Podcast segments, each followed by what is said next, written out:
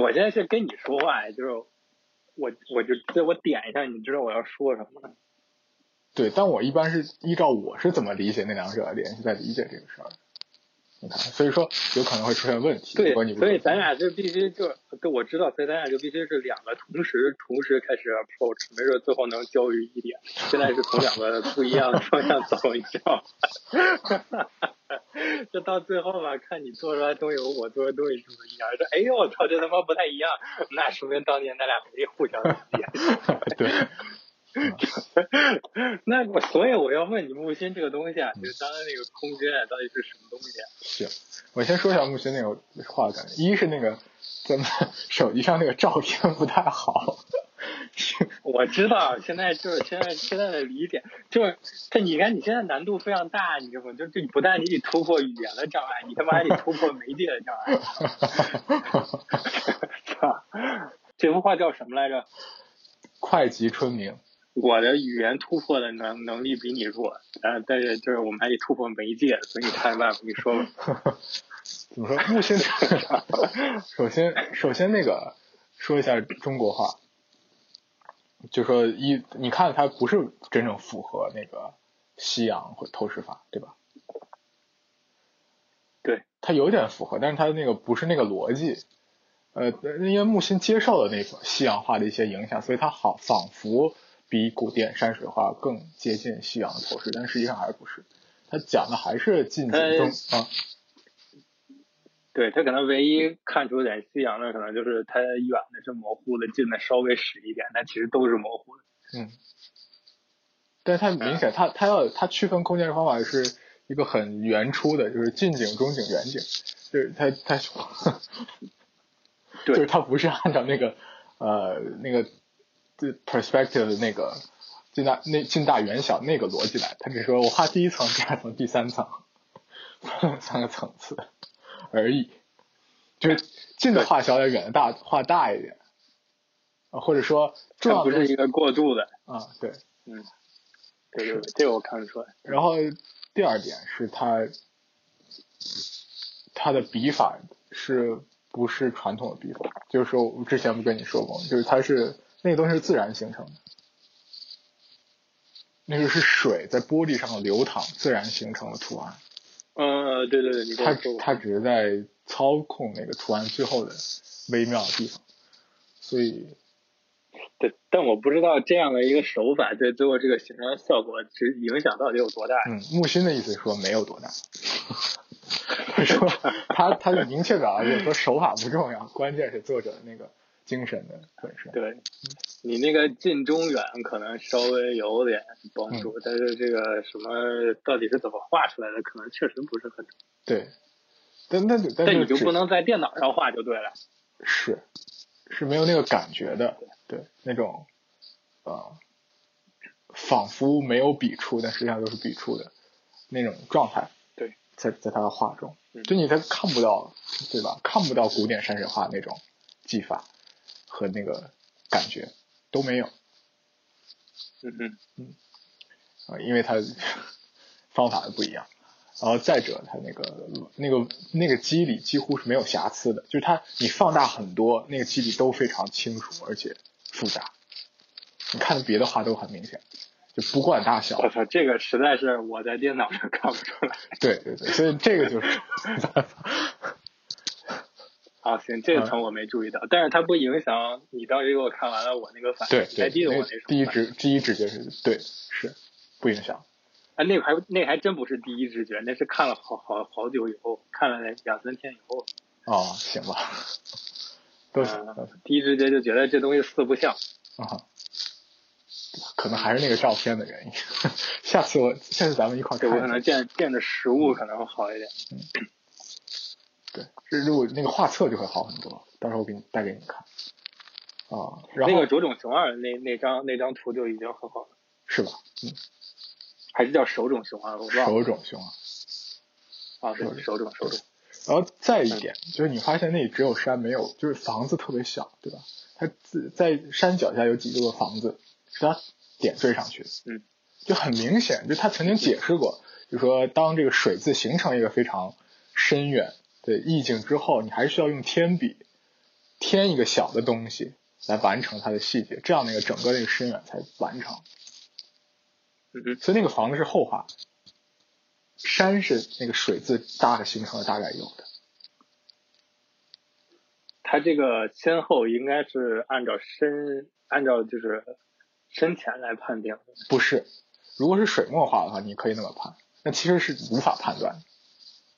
嗯，它可以从哪儿画的？嗯那这这个那个，我相信那个是整个的那个后面后面的那个深浅几乎是自然形成的，它是在调整微妙的地方让它像山而已。OK，嗯嗯，然后呢，那个房子也不是中国古典类型的房子，你也看不出是什么，就是任何古典元素在，你只能觉得好像是房子。嗯，就是说，啊，它就有有的挺像馒头和饭团的那个对，就是中国那种非常精雕细刻的、非常完成的那种形式化的东西全都没有在这里。山也不是北宋的那种土，对吧？对，对，山反而都没有了，这就完全是一种荒凉，就是荒凉，是那种荒凉带来的空间感一部分。那个山和房子的比较，房子比它小的太小了。其实房子挺大的，你按比例算的话。你和古典那种画法的话比较，它是很小。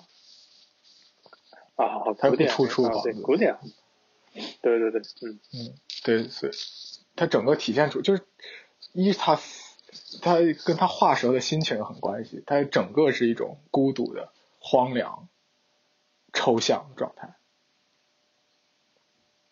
你在文革结束之后画的这种东西，就他是想办法在这些山水画中保存住他，就是他的精神中最宝贵的那一部分，把要把他自身和周围的时代区分开，再画这些画。对，我当时确实，要不是林倩上次说就是有点黑暗压抑，我可能还真没感觉，我没感觉他出来他那个东西。哦，对，那个不一定有。嗯我我觉得你是对的，就是说我也没觉得他黑暗压抑。嗯嗯，对，我只说这这孤独我也没干出来。呃，对对对，这些这些都是我添的。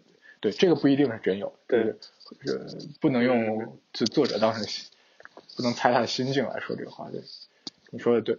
对呃，对，但是就这些呃，我该怎么说？他每幅画，他所有的画，那一个那一个阶段的，都和这个感觉类似。你应该看看他的别的，到时候我拿给你看吧。最后都和这个展现的啊空间我很类似。我拒绝，我拒绝在电脑上看这东西，这东西电脑上看太可怕了。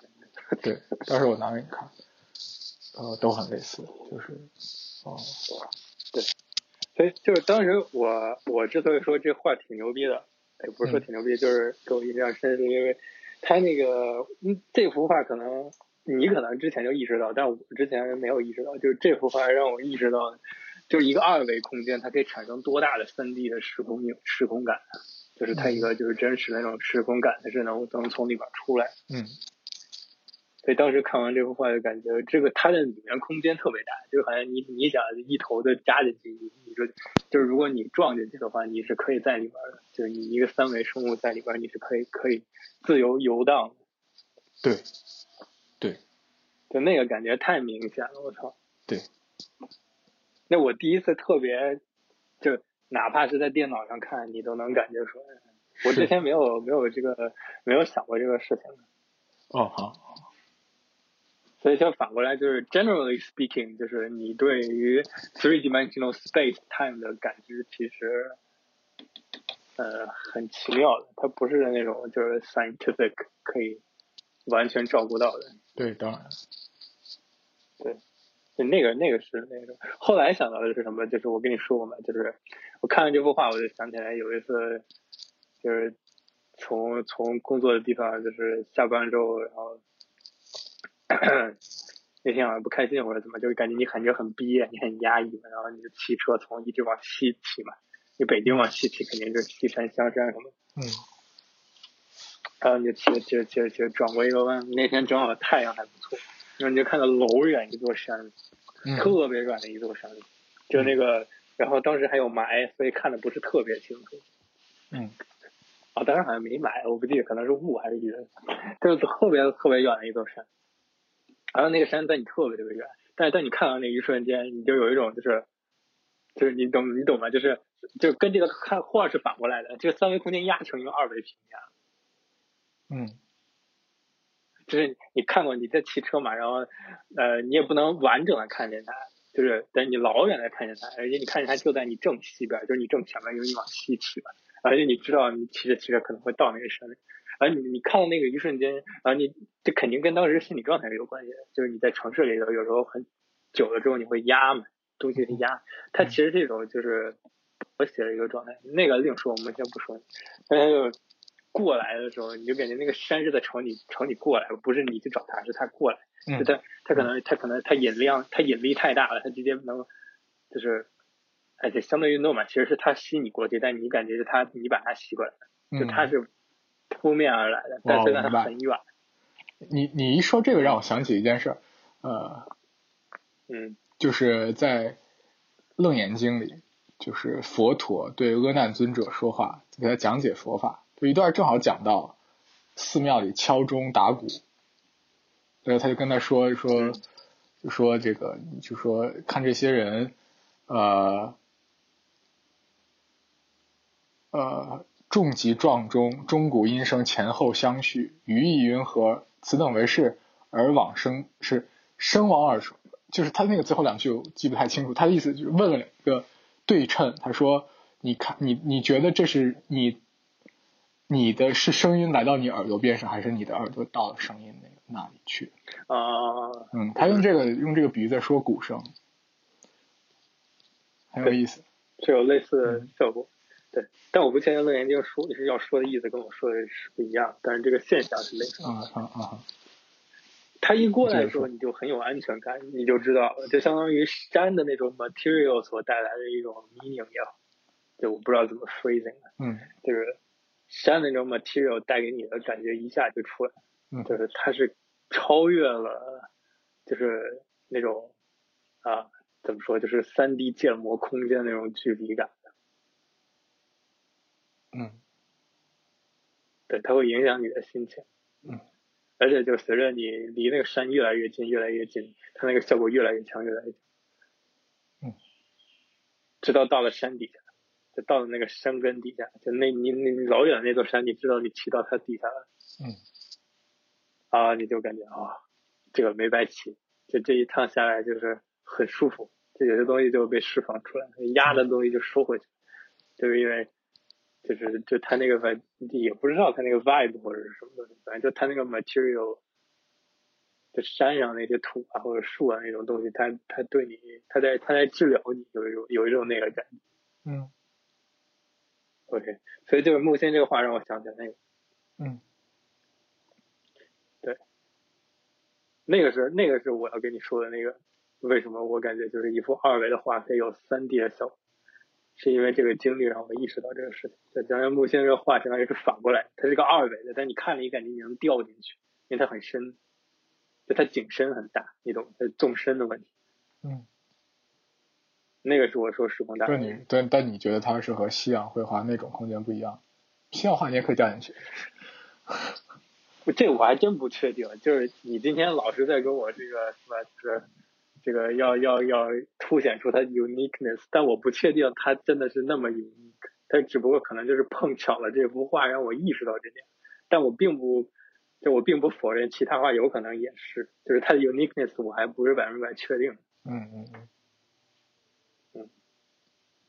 这个和 Tycho 那个是一样的，对，对对对，但是就是说，你说绘画中有空间感，这是这其实这是个普遍现象。这确实是个普遍现象，有可能它仅仅是因为我之前没有想过这事，我现在想到，所以我觉得它很奇妙，但可能还没有到为什么是这幅画，为什么就是 Tycho 不是别的，对，但隐约你会觉得它可能肯定是有因为 Tycho，肯定是因为木星这幅画，嗯，但你说不出来，可能你还没到呢。对。对。你可以看看木心后期的绘画，后期他画的更小，但空间更大。好，他在上海有博物馆吗？没有都。但是那个画集在上海能买到，就后期的画集，就很小，就大概只有你手指那么高，一根手指那么就长，高度就那么高，但很长。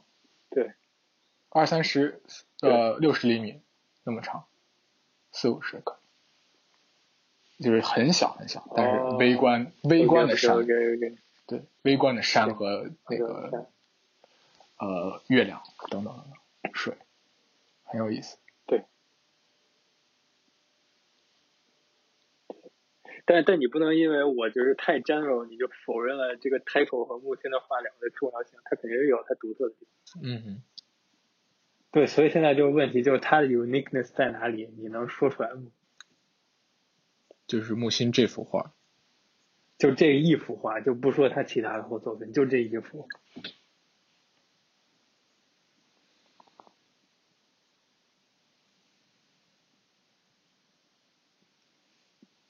嗯，其实木心那，就是这一时期文革之后的这一批画作，给我的统一的一个感觉，嗯，就是不仅这幅画，只是这幅画，是那一组画都带有那个空间感，呃，就是褪尽中国古典精致的那种装饰，装饰感的非常原始自然，而且因为它用的色调非常单一。对，这是对这幅画是这样一些，它还有别的一些彩墨组成，但都是单色的，就纯色调、单一的洪荒抽象的山峦。我觉得这是呃，就是一种。你觉哦你哦你觉得这种有那个哦我懂你意思。对。那可能看来咱俩理解那个 uniqueness 关于 space time 那个好像不太一样。我。不是说就是理解不一样，是说我们的 criteria 可能不一样。那你想说的是什么？我的我一般看这个东西，我的 criteria 就是说，就所谓的 unique space time 的那个那个时空感，是让我想起来一些其他的我亲身经历过的一些经历，它能让我把那个串起来。嗯。但你好像是从他的那个作画手法上切进去的，这不一样。没有我，但我我想说是，嗯，不完全是手法，是一种精神状态。那那是啥啊，那是木心想画的是一种类似更源泉的东西。一，首先这个还是从手法上说，这幅画是一方面是从北宋山水中接的那个源流，另一方面他接的是文艺复兴的，这我跟你说过，就说。嗯，他是在试图追随达芬奇在蒙娜丽莎那幅画的背景上画出的那种风景感，那种似像非像的东西。就他画的不是真正的象山，只是在那个像和不像的边缘徘徊的那种东西。那个带来了空间，那种你无法辨认空间，而但空空间又在的状态。你无法辨认的，但是它又在。对。你觉得是就这一幅吗？还是说它这一系列？这一系列都，这个感觉是统一的。那有些抽象画不也是不也是这样吗？不一样。抽象抽象就不像了。木心的抽象是一种高水准抽象。它抽象的不是不是把它变成符号。它的抽象指的是你退出现在这个非常已经非常复杂的美学系统，回归到最原初的那种从无形中要形成有形的那个像的那种抽象，而不是把现在有形的事物抽象到符号的这个抽象。那是 abstraction。对。这可能就是 transcendence。嗯。嗯。那这个跟 Tycho 怎么能连起来？是，对我我也感受到那个共通的，就是他们两个指向一个更古的自然的那种状态。我相信这一点上，木心的话和 Tycho 是像的。妈，这他妈太 obvious！我是觉得这个太 obvious，没必要说。对，我也觉得这很 obvious 啊。但是那问题就是现在的问题。嗯。那我的那个，我刚跟你说那个看山的那个 experience 算不算那个时空里的东西哪个时空里的东西？，primitive 的那个东西，很原始的那个。我觉得如果它是一种曾经可以存在的经验，那么现在的人一定也可以感受到，只不过机会很少，不可能感受不到。对，那那个那个东西嗯，它它之所以这幅画能让我想起来那个，说明这两个一定之前是有关系的。有可能，如果你相信是你的直觉的话，他没有这么强过，你知道吗？这这有时候我可能会瞎蒙一下，但这次真的是他太那什么了，就跟那次我跟你说那个呃 Morbius Stripe 和那个嗯。Liar Paradox 这这两个东西之间连接起来，嗯，就我根本没想，我就直接就就就过去了。嗯。可以，嗯，对，那个状态确实是，嗯，它能让你想想木心这个那个那个，它能造出来那种时空，对，嗯就是你刚才说的那个，就是在，就相当于就是人类的各种就是框架结构已经成型的那种东西，把它都抛掉了，就选了一个比较原始的、简单的一些东西，但是能出来的那种似像的，既像又不太像的那个感觉，那个时空可能是这样。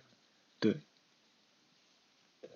再者，他这不是是，嗯，啊，你说，就这不这他的画法也上也决定了很多，这不是任何写实的作品，不是说他看到的一个东西把他画的似像非像，这个东西是纯粹灵智性的造物，嗯。它是纯在没有任何实物的情况下画的，是凭完全凭借直觉和水滴当时的那种随意的流淌形成的，所以这一层抽象意哎，义很对，嗯这个东西如果你要 map 到，如果你要卖不到实体设计上面来说，那那材料的选择和运用其实非常重要。材料的选择。你说这幅画吗？还是就不光它不不是不是说，就说如果你要是如果你要是想在实实体空间里面，我没有说我没有说这幅画的空间不真实，就是说，嗯如果你要在一个实体三 D 空间里面，你去你去做东西的话，如果你想做出来这种效果的话，你材料的那个选择一定是就非常严严格的。它不光是形的问题，它肯定是材料本身的问题。嗯我不知道，我无法想象在现实中做出是。我大概脑子里能出来那么一个东西，因为现在你需要明确的一点就是，首先这个 form 这个东西现在已经被就被现代人玩坏了，就是他们老说 form 和 functionality 之间的 relationship，嗯他们说 form 其实是 visually what I see，就是嗯我看到的那个 form 是 form，、嗯但是其实其实那只是它的一种而已，就是它只是一个角度去看。其实 form 本身和 material 是必须是紧密联系起来，要不然那个 form 就是抽象的那个 form。嗯哼对，它每一种 material 都有它本身自己应该呈现出来的 form 的样子。嗯就是如果你想做到木心这个或者太空的那个感觉的话，它是有的。嗯。在选材料上就比较比较比较需要注意一点。